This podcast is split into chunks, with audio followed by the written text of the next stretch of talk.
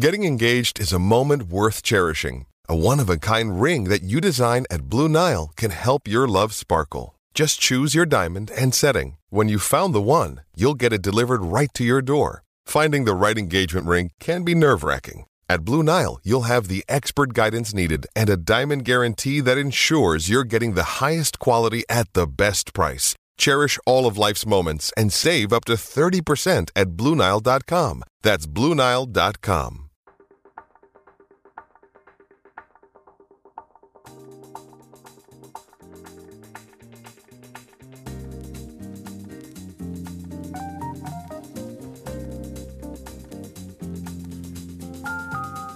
Hello and welcome to another episode of the Old Lady Speaks on Black and White and Red All Over. This is your host Danny coming to you for episode number 23, the wait for it, the Marco Borriello episode. And who can forget Marco Borriello scoring actually one of the most important goals of the early Scudetto run. So thank you, Marco Borriello. This week's episode, obviously, we've got a whole lot to talk about as compared to last week when it was an international break. We've got a good game against Dynamo Kiev, coming off a not so good game against Crotone. And uh, let's start there and let me bring in the guys first. Sam Lopresti. Hello, Sam. How are you today, Danny? I'm doing all right. We've got Chucks. Hello, Chucks. Yeah, good evening, lads. Uh, Marco Borriello probably had the best haircut, cleanest cut haircut in a typical Italian fashion he of any very, kind of player. He is a very handsome man. We will yeah. definitely between him and Alessandro Matri, we had some damn good hair that year. Yeah, blimey, yeah, yeah. Get that, get that commercial. Head and Shoulders, get that commercial. Speaking of a guy with a nice head of hair, Sergio Romero. Hello, Sergio. Thanks, I appreciate the the compliment there. Uh, yeah, it's it's fun because that that Borriello comment, like, it just it makes you think how many like remember that guys we've had like across the years that weirdly have contributed like because he actually did contribute like an important goal there. Like i always think back to simone Zaza scoring that that goal against napoli that one season where like that was the biggest moment of his career and then he was out of juventus the next season. But it's just like it's crazy how many like random guys have made contributions to to keep the streak going. It is it is very much a a a who's especially those early years where you had Beppe Marotta with the random loan deals and co-ownership and everything is very much a who's who of remember that guy. So, as I said, two games to talk about this week, and we will start off kind of comparing, contrasting, I guess the the not so good and the pretty good. And I'll start with Sergio since he in his grab bag this week, I think he had a really good comparison for the the Dinamo game. Is that it was very Allegri like in the fact of how Juventus, to steal line from Chuck's, managed the game and also just kind of the overall performance where it wasn't great, but it wasn't so terrible either. And since Sergio is one to embrace Juventus conspiracy corner, as as one of our our loyal commenters, Del Piero's girl mentioned in the comments in the game thread, did Juventus dress like Dynamo Kiev's arch rival Shakhtar Donetsk with the orange uniforms to throw them off their game? Sergio, what say you?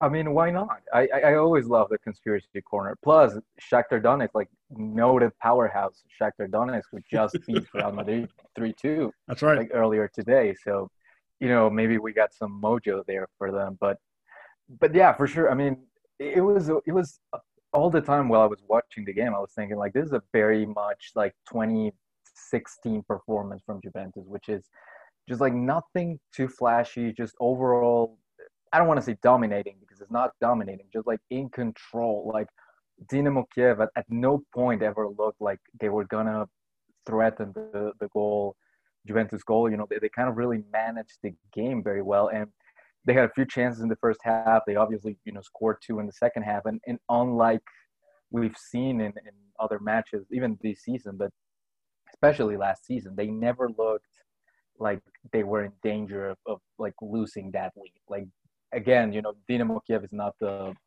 you know, the the top of the cream there in, in the Champions League, but still, I think they're a better team than than Crotone, for example. And Crotone actually, you know, they they had a lot of dangerous chances. Like it wasn't, you know, it, it's not the same case exactly because you know Juventus were a man down against Crotone, but still, I, I just it, it really made me.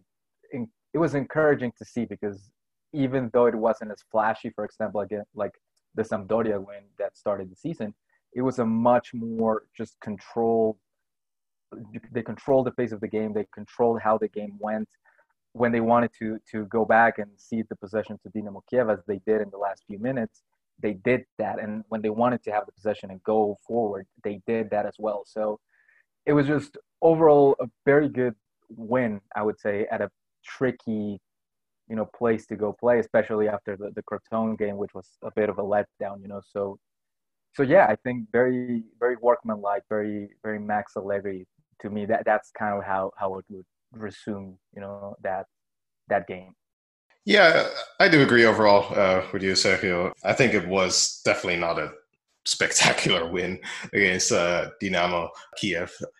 I think uh, Dynamo Kiev did, did have some spells where they caught some momentum and they did have some attacking moves that look look promising, and then you know they'll lose the ball, but then they'll kind of get it back again quickly, and then put another attack. You know that type of like attacking momentum where it's like uh, Juve keep le- losing the ball, and then man, they keep losing the ball like this, and it's only one 0 Like at the time, it was only one 0 You know, you feel a little bit like okay, one mistake could mess up the game. And that's the thing about you know one 0 games, like especially one 0 away games at places like Dynamo Kiev.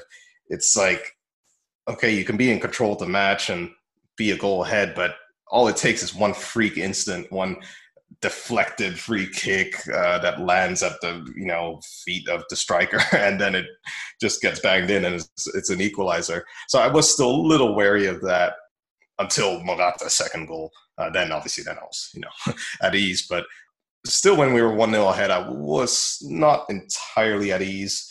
Plus, I thought the first half was not particularly good. I mean, you know, at the end of the day, okay, we didn't concede well, okay, we didn't concede, but then we also didn't concede really clear shot, clear cut opportunities against Dynamo Kiev. I mean, I think Szczesny had that one save late in the second half, later ish in the second half, from a pretty decent shot uh, from, uh, well, I obviously forget which player it was, but yeah, I mean, Szczesny didn't have really anything to do. So in terms of clear cut opportunities, okay, that was good. We didn't really concede any ground there. But in terms of you know few opportunities, few bits of momentum that we did kind of let them. We we gave them a bit too much hope sometimes. Like, oh, okay, it's only one nil. Hey, if we keep going and like keep just string a few passes together, we could maybe carve something out here. So you know, I wasn't overly pleased with that, but at the end of the day, it was definitely an improvement from uh, the Crotone game. Overall, pretty well managed game, but um, you know, I'm not I'm not like over the moon, like, oh, great, now all the issues from Crotone and Roma are resolved. There are still definitely um, issues to uh, resolve, and you know, definitely still work to be done. But overall, like, just a cautious, uh, yeah, cautious satisfaction with the Kiev game, and you know, off to Barcelona we go. What is that? Some optimism from Chucks? Oh, cautious, cautious. Don't play your hand, Mister Penza. Oh boy. oh boy. Uh, first off, it was that shot that you were talking uh, that you were talking about that Szczesny saved towards the end. That was Sergei Sidorchuk. Oh, look at you uh, showing off. Actually, really. Say that three uh, times. that was a really nice. Yeah, that was actually a really good save by Szczesny too.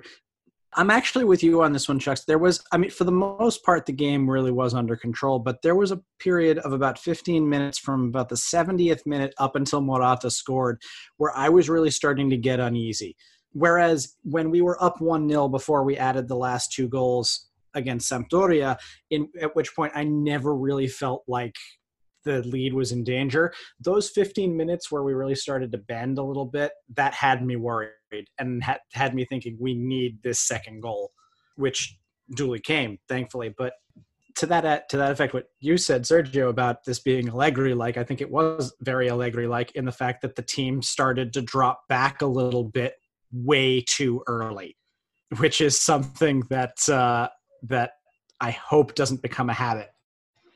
The the biggest the biggest thing to me about the game was it, the way that the attack kind of it didn't flow very well. It was a little bit chaotic. You know, you had guys, especially uh, the midfielders, Rabiot was more guilty of this than Bentancur, but Bentancur did his fair share of this too.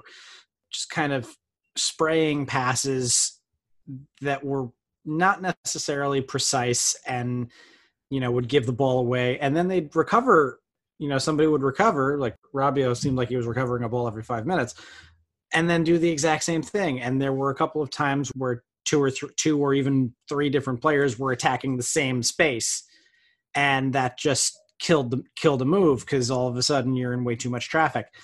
Obviously that's a, the kind of thing that will you hope will iron out with time because again we're looking at a situation where Pirlo had one friendly to start installing things. This is still very much in the the forming phase but it's something that you want to look for improvement on later because you know some of the some of those giveaways passing giveaways if we had been playing barcelona on tuesday would have been punished and punished hard.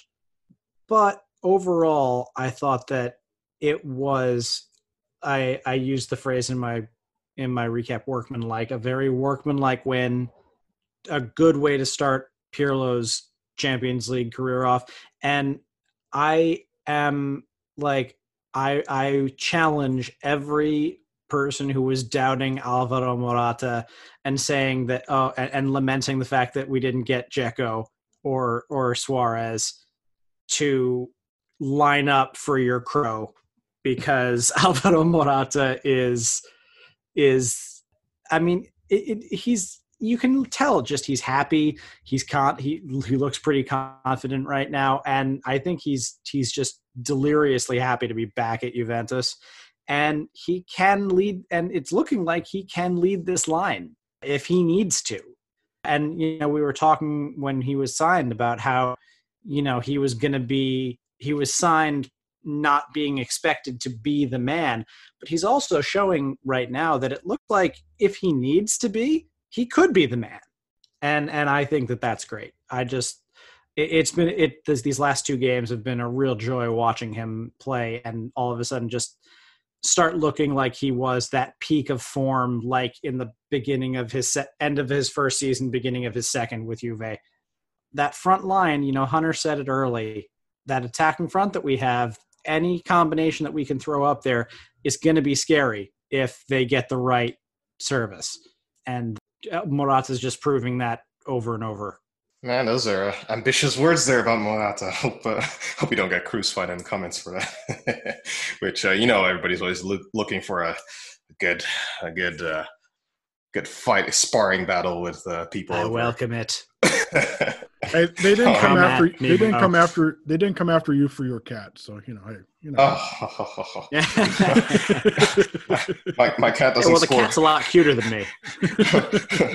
my cat doesn't score uh, goals in the Ukraine, so in, in, cold Ukraine. but no, on, on Morata's note, on, on that note about Morata, rather, yeah, I mean, I think it's it's it is very good to have a the actual number nine. I mean, we had Higuain, of course, but with Higuain leaving, and I said this, I think, in a preseason kind of discussion, I said Morata was indeed going to be one of the more important players of the front line because he's really the only center forward we have, like emphasis on center forward. You know, he's really the only one that's like, you know, he's going to put in headers, and I mean Ronaldo as well, but like he's the only one that, that's going to be really specifically at the end of crosses and really going to be in the box and you know doing number nine stuff. I mean, that said, I still um, still a little reluctant to to consider Morata like a player that will carry a team. I don't, I don't, you know, I don't think we he will like necessarily carry a team very much. I mean, but then again, that's why you have like Ronaldo and Dybala and stuff. Like they'll create that type of magic and that kind of more uh, initiative and Morata hopefully will be on the end of it, you know. Um, but yeah, I mean, to kind of go back to something you said about at some point there were like multiple players in the same space or like attacking the same space. So actually, it's funny. I actually didn't see. I only saw parts of the game because a my stream was bad and b could you believe it they were showing Zenit against Club Brugge on TV instead of the Juve game. Can you believe that? I was absolutely infuriated. I was like, "Are you serious?" C- CB- CBS did not cover themselves in glory in on the stream. Like the UVA stream didn't show up. A link to the UVA stream didn't show up for on CBS All Access until like five minutes into the game. They did not cover themselves in glory starting this their Champions League coverage off. Oh man, I was, I was, yeah, I was furious, man. But anyway, so um, you know, I listened to uh, what is actually pretty nice. It's uh, the UEFA um, radio commentary, basically, which is uh, honestly is very good. It, it kind of brings you back to the days of you know, if you know, if we are of that age, but of listening to radio, and it, it is quite nice. You know, listening to sports radio commentary. It's it's it's a very different experience, and it's uh, yeah, it, I, I, do really recommend it. Just kind of try listening to the radio uh, commentary of a game uh, once. But anyway, the commentator, I think it was uh, Andy Brassell, which uh, that's such a great name, Andy Brassell. if you're listening, Andy, you're the man. But he he mentioned something that when Dybala came on, that him and Ramsey were essentially playing in that same space of like just kind of sort of ish in a trequartista position, which even though like Ramsey wasn't really supposed to, and yeah, you know, I don't know if that was just one instance. And you know, Brassell, he was saying this. He, he said, you know, he wasn't sure if that was just one instance or if that was just kind of tactical miscommunication where Ramsey didn't realize, okay, you're supposed to be kind of central midfield now and let Dybala run that space behind Morata and just behind front the front line. But yeah, what you said there that just reminded me of that, you know, that kind of duplication there of like, hey, you guys are attacking the same space. But yeah, I mean, overall, I think it was like just a pragmatic, a pragmatic victory. Although I'm just always faced with that dilemma of like, you know, you mentioned okay, we sat back too early. It's always that dilemma of okay, you're one 0 ahead. Do you, if you go forward in search of a second goal, you might look naive or like too gung ho in like going forward. But then again, if you sit back, you're just kind of inviting like that lack of urgency is just inviting the opposition to be like, well, it's only one goal, so why not try go for it? And it, I don't know. I, I never really know what. Like I can see both criticism, both sides of criticism, and I just I don't know. I can never really decide on what point to do, but uh, but yeah, I mean, it, I I see definitely.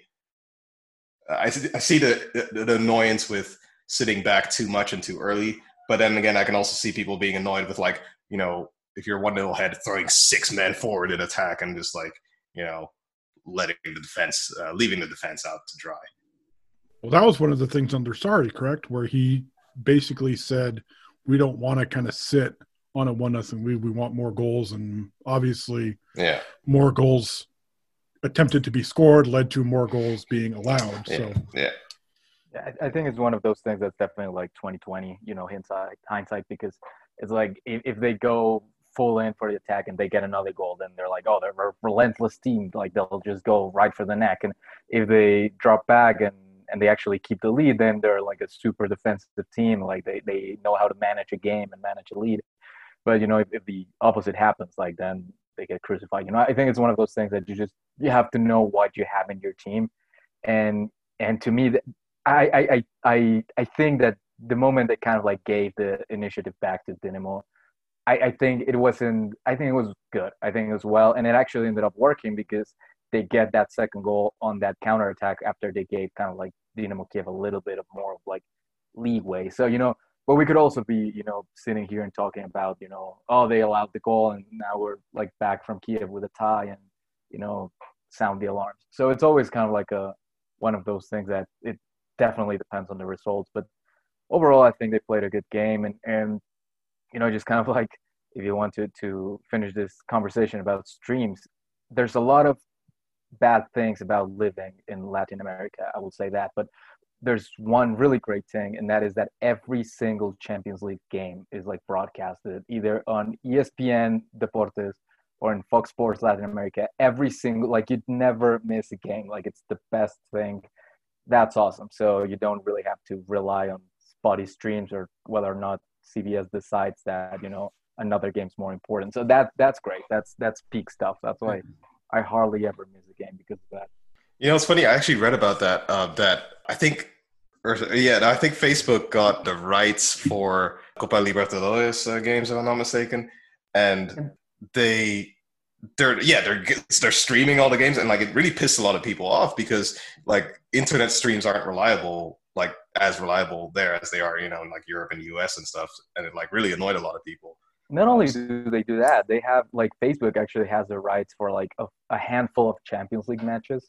Mm. So for example, today they had they had Atletico against Bayern Munich with with what a walloping that was, but but they actually broadcasted that through Facebook, which is like I mean you really you're just gonna see football all over here in Latin America, which is really nice, at least for me.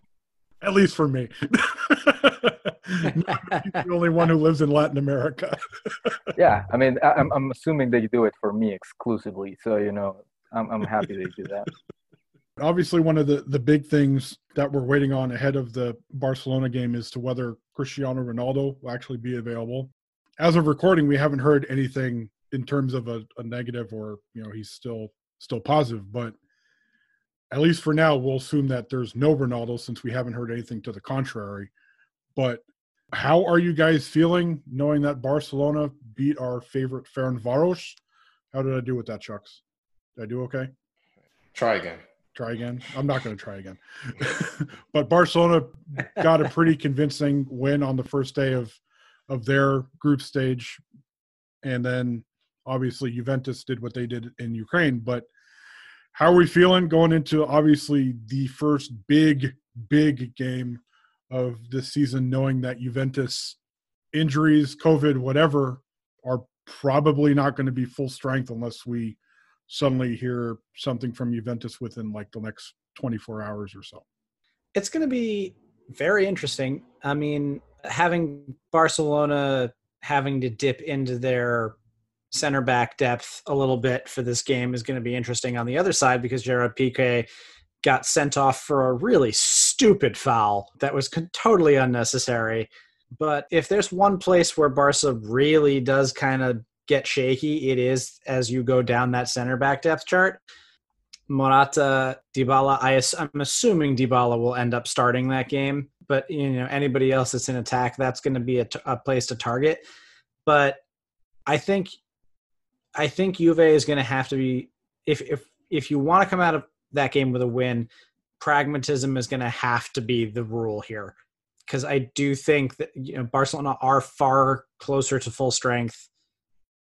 Lionel Messi exists, and this this teenage kid of theirs, uh, Ansu, Fati, right? Ansu Fati. Ansu Ansu Fati is extraordinary like this we're looking i think we're kind of looking at mbappe 2.0 with this guy and he's going to be difficult to contain. It's actually a little upsetting. I mean as the the the days and the games go by i find myself wondering more and more where the heck Alex Sandro is because I'd like to have him out there for for defensive purposes out on the wing in a game like this because I don't necessarily trust Juan and Chiesa as wingbacks in, in a scenario against Barcelona, even a Barcelona that's a lot less stable than than it has been in the past. This is going to be a tough one. I wouldn't mind just coming out with a draw, to be totally honest it's it. I think this is going to be a more, you know, and and it's hysterical because last week here we were talking about uh, about how close cr- close run these games were going to be, and then the Ronaldo COVID news broke a day or two after we recorded, and it really did change the paradigm a little bit because you know, with with Ronaldo out, with McKennie out, which really disrupts the midfield depth. That that's a depleted squad going in and you know Chiellini out now most likely until after the next international break. It's going to take some work to get a result out of this match, and to to steal Chuck's pessimism, it, it's yeah. I'm I'm not necessarily thinking. I'm not necessarily expecting much out of this one, to be totally honest with you. Yes, enter the darkness. Embrace the darkness. Yes. Um, yeah, no, they have cookies. darkness is the heart's true essence. Uh, if someone can tell me from what game that is, I would be very impressed. No, actually, uh, I'm slightly ish more optimistic, just because I did read. I didn't watch the Barcelona uh, Ferencváros game. I, I, don't know. I'm, I'm just showing off now. I don't know. I don't know if that even makes sense, but come on. um, I did read uh, some of the commentary and the match analysis of that game, uh, and I heard that Barca were, were a little shaky actually against against, uh, against that team. I heard that I think they at two one or three one at a point uh, they hit the bar of Ferencváros. They hit the bar once or twice, I think, and basically they were close to equalizing, and they really did give them a bit of a scare. And then you know they scored three one, four one, five one, and yeah, well, then it was over. And of course, that penalty that you know was given away that Piqué was forced into that was another threatening moment. So you know, I heard that they really did give away some threatening, a lot of opportunities to uh, to Ferencváros, and you know, I think plus the fact that Piqué is suspended, that's you know another thing there. And at the end of the day, like I said, I think two episodes ago or so, these are two teams in transition, and given that they're you know Juventus and Barcelona, and that just means that it's really quite unpredictable. We still don't really know what Juve's or well what Pirlo's best eleven is and what Pirlo's best system is, and I'm pretty sure that Koeman doesn't know this, the same thing with his team uh, at this point. So I think just with that unpredictability, with that uncertainty, it's just it's I mean it's a toss up really. And I personally, I don't expect Ronaldo to make it. I don't, you know, like I said, I haven't heard anything either from the news, and I, I think it would be an extraordinarily tight squeeze uh, if he could, you know, if he were to make it. And I, I know, I, I, don't expect him to make it. However, on the, on the point of Dybala though, so I'm thinking, okay, if he starts, who's going to have to be dropped then? Because Chiesa's suspended for the Serie A game, so then is Pirlo then in the in the spirit of rotation gonna play Chiesa in the Champions League, and then obviously he's he's not he's suspended for the Serie A game, so then play Dybala against uh, Hellas Verona. But then, or does he just you know leave Chiesa for the Champions League game after he was very impressive in his two games that he's played so far? Plus, I mean, who do you drop? You know, if you put in Dybala, who do you drop to still maintain balance? defensive and offensive balance. I mean, do you, you can't really drop Morata because that just, I mean, they are playing a false nine. And uh, I mean, I don't, I don't know unless he, he finds that an efficient system to play. So I'm, I'm just struggling to think like, okay, if he plays Dybala, like who does he drop then? So I, I frankly, I have no idea. But nevertheless, I'm, you know, I, I just think that obviously Barca are there for the taking, but Juve sort of are there for the taking as well, just because of, you know, the transition that both of us are going through. And of course, shocker, Chiellini's injured. But um, I heard it was not as serious an injury as first feared. But I personally, I'm starting to fear for his career in general. Yeah, I actually have to amend my my own statement because I did. I was just looking, clicking through some news, and it looks like he's only he might only be out for about two weeks, which was which is different than the last thing that I read before then. But I, I'm like you. I I kind of think if it if things continue this way, where he you know plays a game a, a game or two and then has to spend a couple of weeks recovering, I, I think he might. He's he's a smart enough man to know when the game is up, and I think he might start thinking about moving on at the end of this season if this keeps up. I kind of hope he does because he'd go out with a lot more dignity that way. Yeah, I, I mentioned it in, in today's article that just went up. Actually, yeah, I, I think at this point, as much as we we don't like to admit it just because he's been such a big part of, of, of the club for so long. But I think officially it's time to kind of like stop really relying on Chiellini, you know, because we all know that when he's fit, he's really good. But that has been like he's almost never fit, so that's a problem.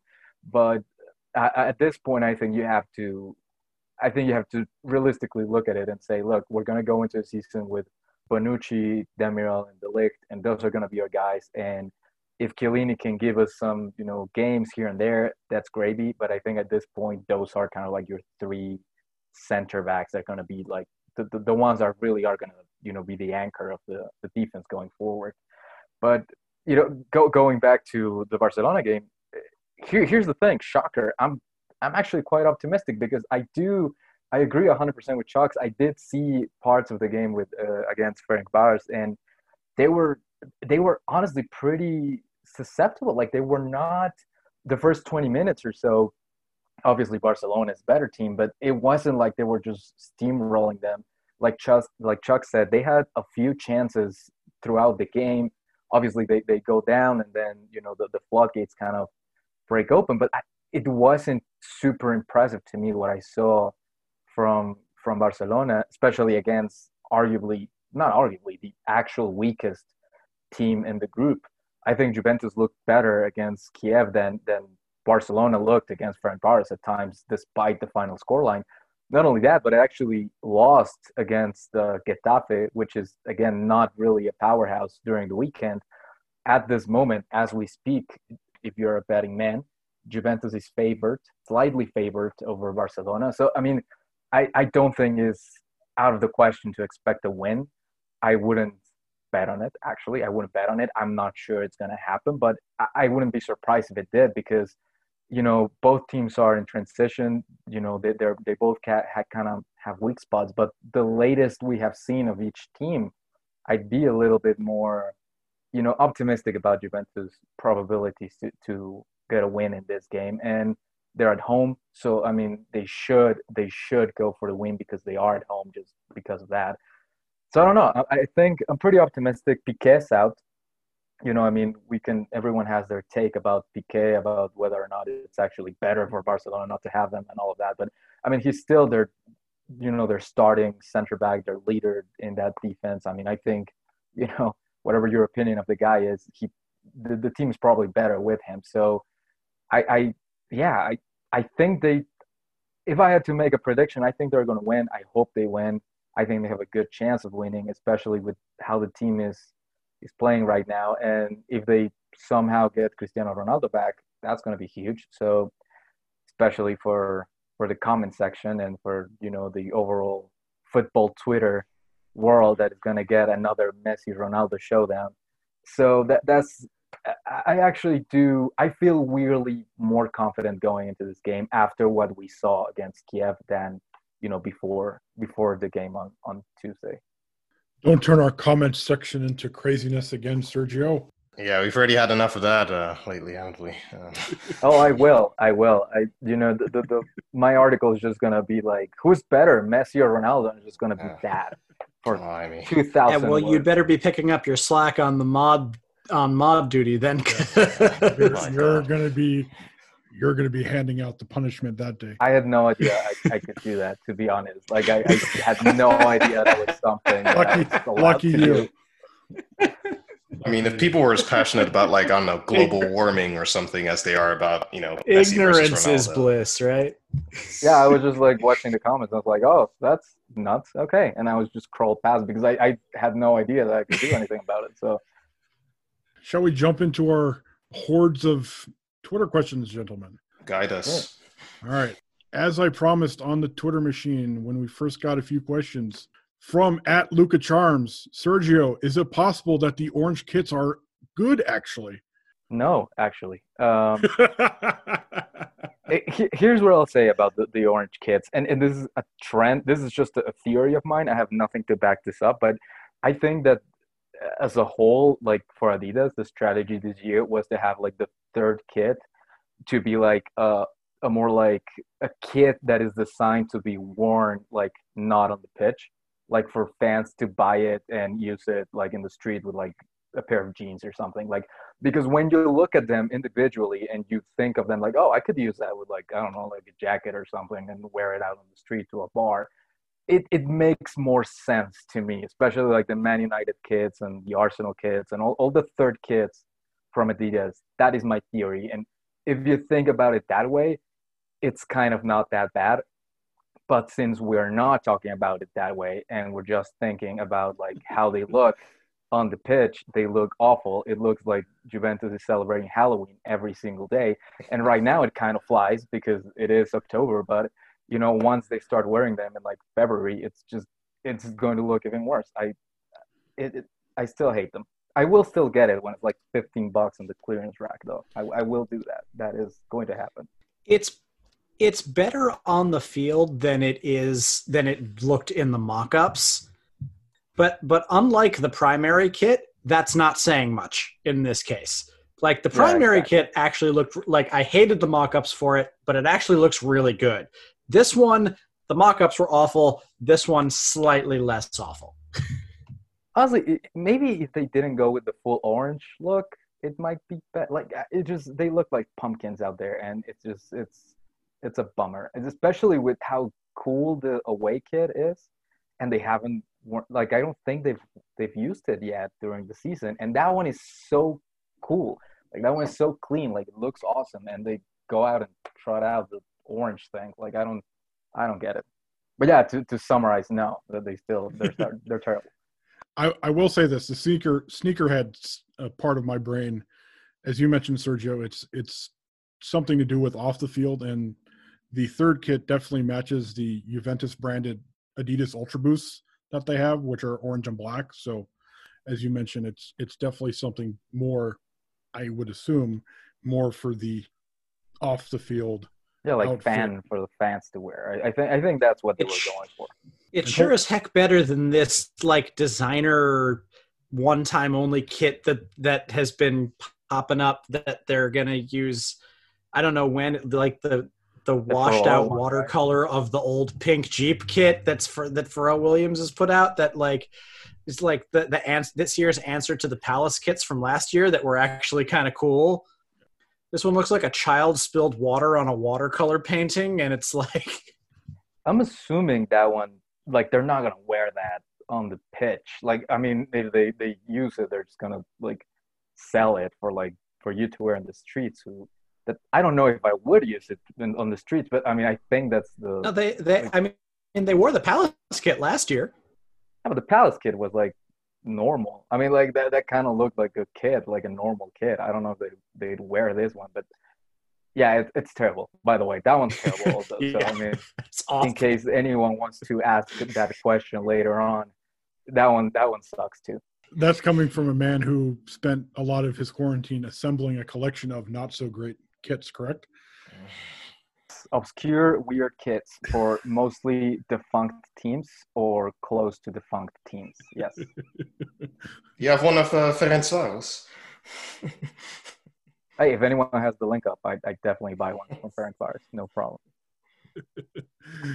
from at Link Av Capital, who is your most surprising player so far, and who is your most disappointing player so far? Most surprising has to be Danilo. Uh, second, second that. Like, did anybody think that Danilo would turn out to be like a an ace level back three center back through the first five games of the year? As for most disappointing, um, it's hard to it's hard to say right now because there's just there's there hasn't been a whole ton of of really awful like like a, a string of really really awful real awfulness yet. If you want to say i mean maybe you could say it's just the, the fact that Dybala hasn't been fit enough to make the field yet has been disappointing. But other than that i I, I don't I, I, personally don't th- really have one player yet that is a, a huge letdown at this point in the season for me. That'll change. but yeah, right now I can't really think of anybody that I would really point the finger at in that way. Yeah, second that. I mean, I 100% second the uh, Danilo assessment. He's just been extremely, extremely surprising.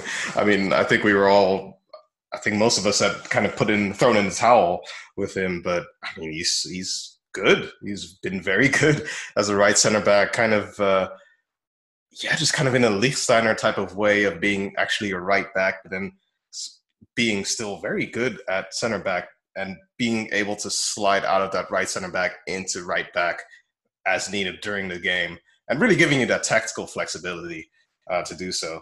Um, I really wonder what what has been behind just that positive run for him. I mean, it's just interesting. I wonder what tactically helped from being not just a right center back, but then being in a three man back line what about that tactically suited him so much and like just brought out such good performances in him? I, I truly, I don't know. I, I really, I have no idea, but whatever it is, it's worked perfectly uh, so far. So far, of course.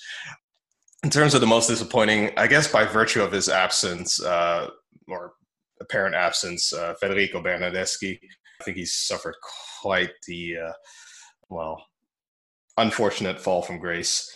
Uh, it's a real, real shame. But I still believe he's got something. I still believe he has some use to this team, but he's running out of time. Get get you someone that believes in Bernardeschi as much as Chuck still believe in him because I, I, I am I'm this done. love ain't for free, man. This love ain't for sure, man. I, I, I'm just as much as I want to believe like like Chucks does, that like I, I think I'm I'm out. I'm I'm leaving that island. But yeah, just just to reiterate, I agree 100 percent with everything you guys said about Danilo. And disappointing, I I just I am kind of disappointed in Adrian Rabiot so far.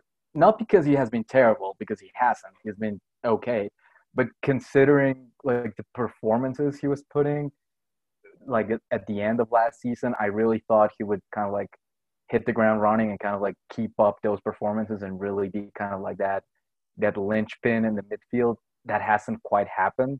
Again, he hasn't been bad. He definitely hasn't been bad, but I don't think he's been as good as I as we expected him to be. And and that'd be my mild disappointment. Outside of that, I agree with, with all of the things you said. I you know, so far nothing has been really outright terrible.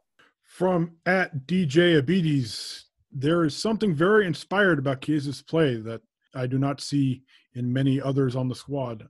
Sure, we're only two games in, but things seem very hopeful. What are your initial thoughts on how he will influence the attack and the team overall? We're having fun with small sample sizes today, by the way, fun with small sample sizes. Yeah, true. It reminds me of something I read from a uh, um, book uh, "Thinking Fast and Slow" by Daniel Kahneman, the uh, Nobel Prize winner. He said uh, something about him and Amos Tversky, his uh, late uh, research partner. He said, uh, "Too many people believe in the law of small numbers, which is the erroneous belief that the law of large numbers applies to small numbers as well." So I thought that was a clever little way of putting it. No, I think Chiesa brings just a real directness in like a verticality in his type of play. I mean, he just takes players on. He's kind of like he's just. I mean, him and Kulusevski are, are, like bring that kind of directness, and Kulusevski brings more that. I mean, he's a bigger lad. and He's a, just a stockier guy, so you know he has that physicality in, in in addition to his directness. But I think that's really just the thing. Like when I when I look at those two players, but it's, it, Chiesa especially, it's just that real directness. Like he he will take players on. You know, someone like Dybala will try and like you know pass around or like put a little flick here and there, which is obviously useful. But it's useful to have that variety of attacking options. To have you know foot on the ball playmaker, to have a actual number nine, a center forward, and to have a player or out and out winger that will direct just take players on uh, directly. I think Douglas Costa was kind of supposed to be that type of player as well. I, mean, I think he was, but I mean, I mean, I, he just couldn't stay fit. I mean, he just couldn't stay fit.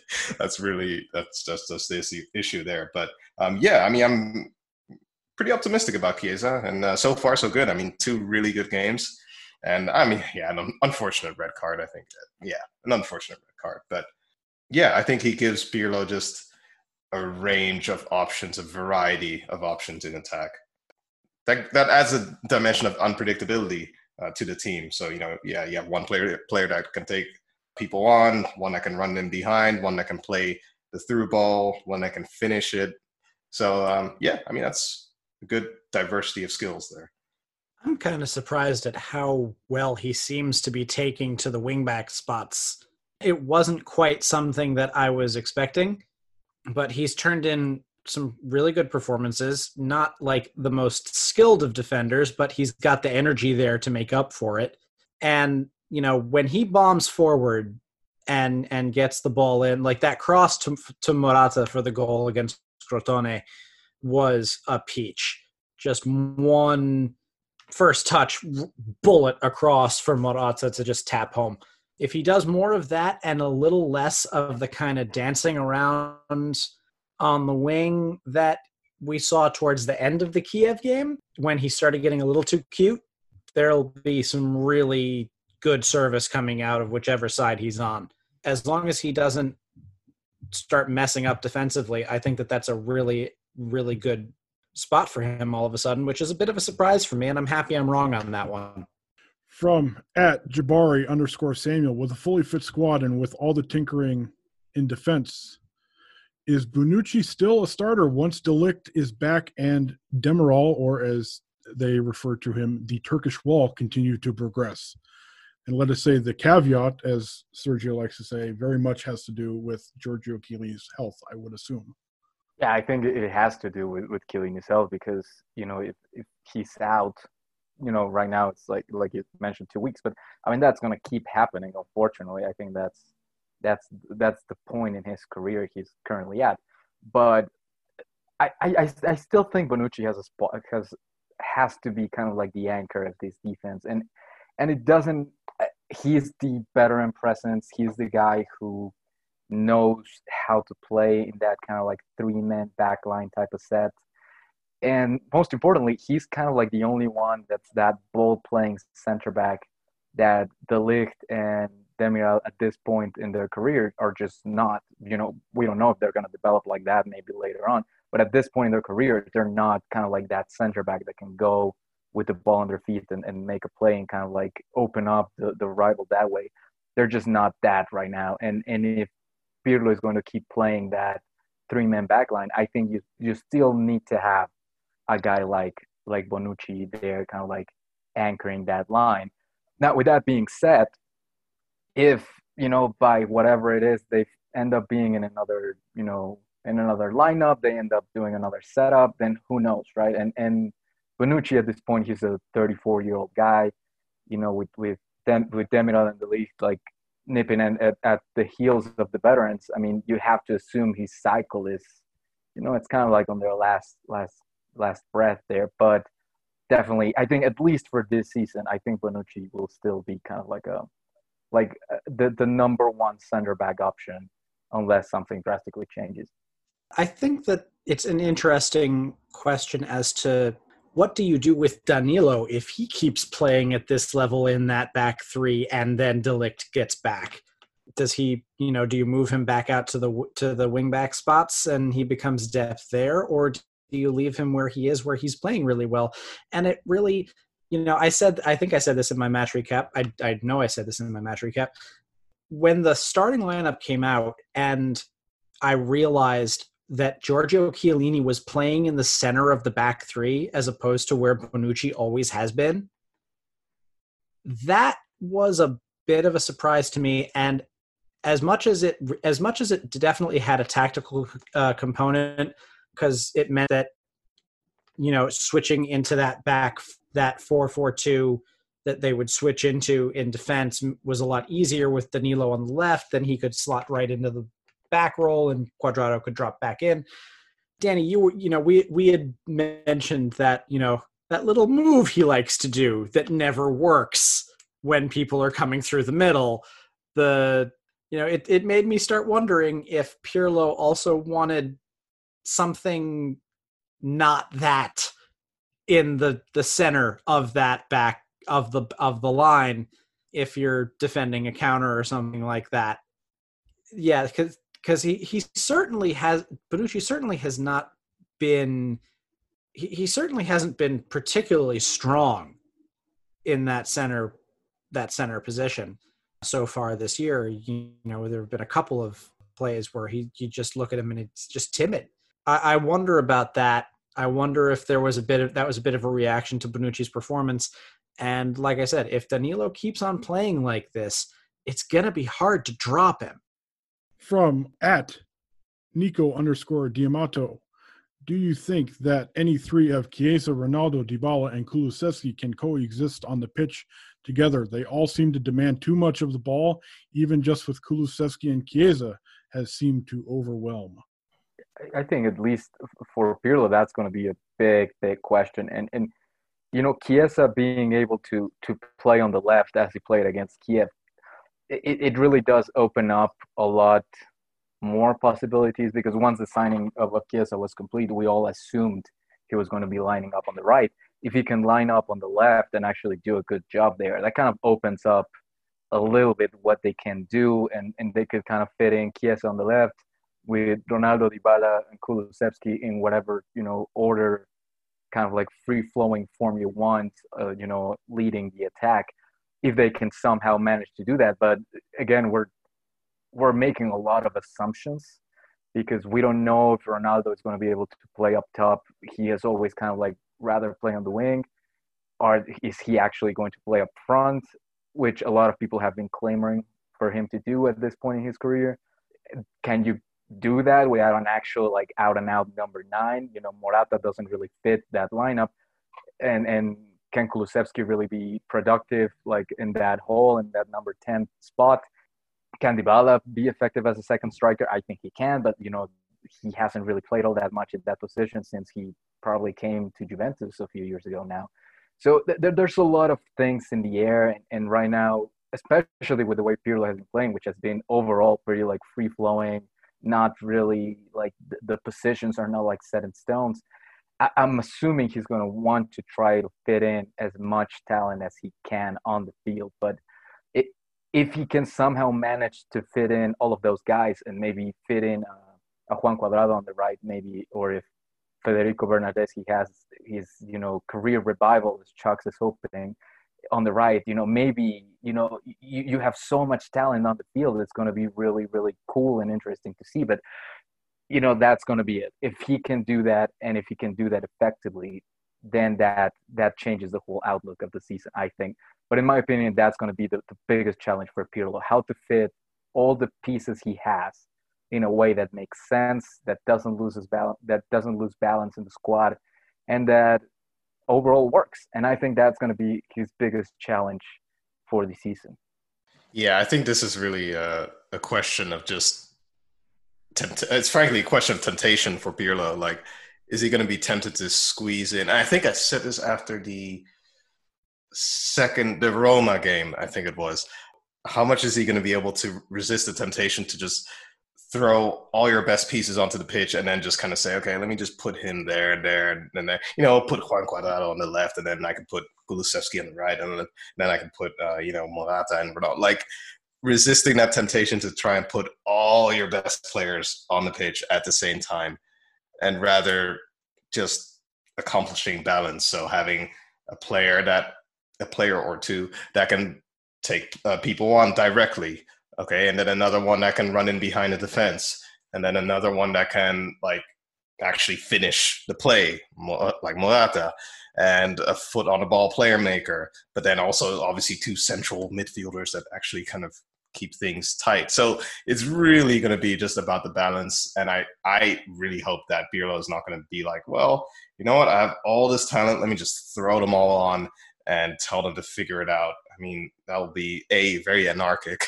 and b just I think indisciplined and just imbalanced. So um, yeah, I, I, mean, I it remains to be seen. I mean, who knows? And plus, I think with so many games that, given that we're playing so many games, I just think you want to rotate anyway. I mean, you know, we have like what six, seven games in the next month anyway, so you want to rotate anyway. So uh, yeah, let's see what he does. You know, it's it's reminded me a little bit of the um, kind of the way that the NBA has been trending a little bit with this idea of positionless basketball, especially with guys like Mike Budenholzer, the coach of the Milwaukee Bucks. Because because if you read Pirlo's coaching thesis, he really does kind of he puts much less importance on what position a player plays and more more on you know where they are on the pitch what they're doing within within the system. And i think that that's uh, you know especially up front is going to be an interesting experiment because i i do think that you know pirlo's idea is kind does kind of eschew those traditional you know the assigned numbers the 9 the 10 and it's it, it's going to be very interesting to see if if the the team takes that kind of a concept uh, you know if, uh, if i'm not reading this wrong i don't uh, obviously i don't think i am but I, if i'm if i'm not reading this wrong it, it takes that concept and runs with it or takes that concept and runs into each other. Like uh, we were talking about before in the kiev game in certain points. L- like you said sergio if it works oh man that's going to be fun to watch. But th- this is going to almost be a bit of an experiment in how the game is played. If if if what i'm thinking pirlo is is kind of edging towards is what it is what it is. It's certainly going to be really interesting to see how they can coexist all at the same time. I don't i don't necessarily think that kulusevski you can bunch in kulusevski as a guy that needs a lot of the ball. I mean he only had he had I think fewer than 20 touches in this game, but he was one of the most dangerous guys on the pitch for most of it, yeah. uh, for until he came off. It was 19, I believe you said in, in your yeah 19 yeah 19 he, he, he touched the ball 19 times, but he you know he put two shots on goal. He was the direct result of one of the goal of the first goal being scored. But that that is like you guys said the the the question of the season. How does he get everybody working together? If he does it this is a team that this year and in the years to come is going to go places. You know, kind of as a as a last thought, uh, it reminds me of uh, when Ancelotti was in charge of Real Madrid, and somehow he managed to fit in like essentially three number tens into one lineup and make it work. I mean, it was one of the most extraordinary. To me, tactically, I thought that was one of the most exactly, extraordinary. It didn't exactly work. Well, no, but no, but that mean, was the that was the year that they won the Decima. When he it was the year they no. won. No, was when Ancelotti. No, I remember when he played. Kroos, he played Kroos, James, and Isco in one lineup, and then he had two strikers. Up, he played a four-four-two with them. I, I of swear that that was the year that they won the Decima. No, I, I, I, I don't, I don't think so because I know that there was the, the, first year. The first year that James was on Real Madrid was the year that we beat them in the semifinals, and he put James on as a midfielder, and that was a mess if they didn't have Luka Modric on the field, which for which Modric was hurt during that semifinal, which I think is one of the reasons that Juventus managed to get through in that tie because there was no more balance once Modric was gone. I'm pretty sure they won it with Zinedine Zidane at the helm. I'm pretty sure because uh, my brother is a Real Madrid fan and he's pretty annoying about it. So I, I think I'm pretty sure that's how it went down. no, hold on. No, I'm looking at it right now. Like, let's see. On yeah, they beat Real Madrid. They beat Bayern München, and then yeah, and then they beat Atletico Madrid in the final four four one in extra time. Yeah, yeah, that was the year that he beat them in second in extra time. Yeah, yeah, in 2014 it was. Yeah, he won the Decima, and then uh, and then Zidane won the other two after that. Yeah, yeah, he was right, man. Yeah, I'm looking on the wiki page right now. Okay. Oh, you are correct. I stand. I stand corrected. Yeah, yeah. As as the great Donnie Brasco once said, "Of course I'm right. Wise guy's always right. Even when he's wrong, he's right." I never doubted you, Chucks. Yeah, wise guy's always right. yeah. All right on that note, we'll wrap things up here. I want to thank everybody first and foremost for their Twitter questions. We got by far, by far, by far the most amount of questions for any single episode this week. Obviously, people were in a good mood because Juventus winning puts people in a good mood. So, thank you very much, everybody, for the Twitter questions. Obviously, we only got to a small portion of them, but I believe we had 23 responses, which I can't remember ever getting half of that. So, thank you very much for all of those questions. And hopefully next week we'll have another 20 something because that would mean Juventus beat Barcelona. Anyways, you can follow us on social media at Juventus Nation on Twitter and on Facebook. You can like, subscribe, and rate us on Apple iTunes and Apple Podcasts. You can also listen to us on Spotify and Google Podcasts. Feel free to leave a review, all that good stuff. Rate us give us five stars, boost our egos because they're not big enough already. So for Sam, for love Sergio, us. love us. for Sam, for Sergio, and for Chucks, this is Danny saying thank you very much for listening.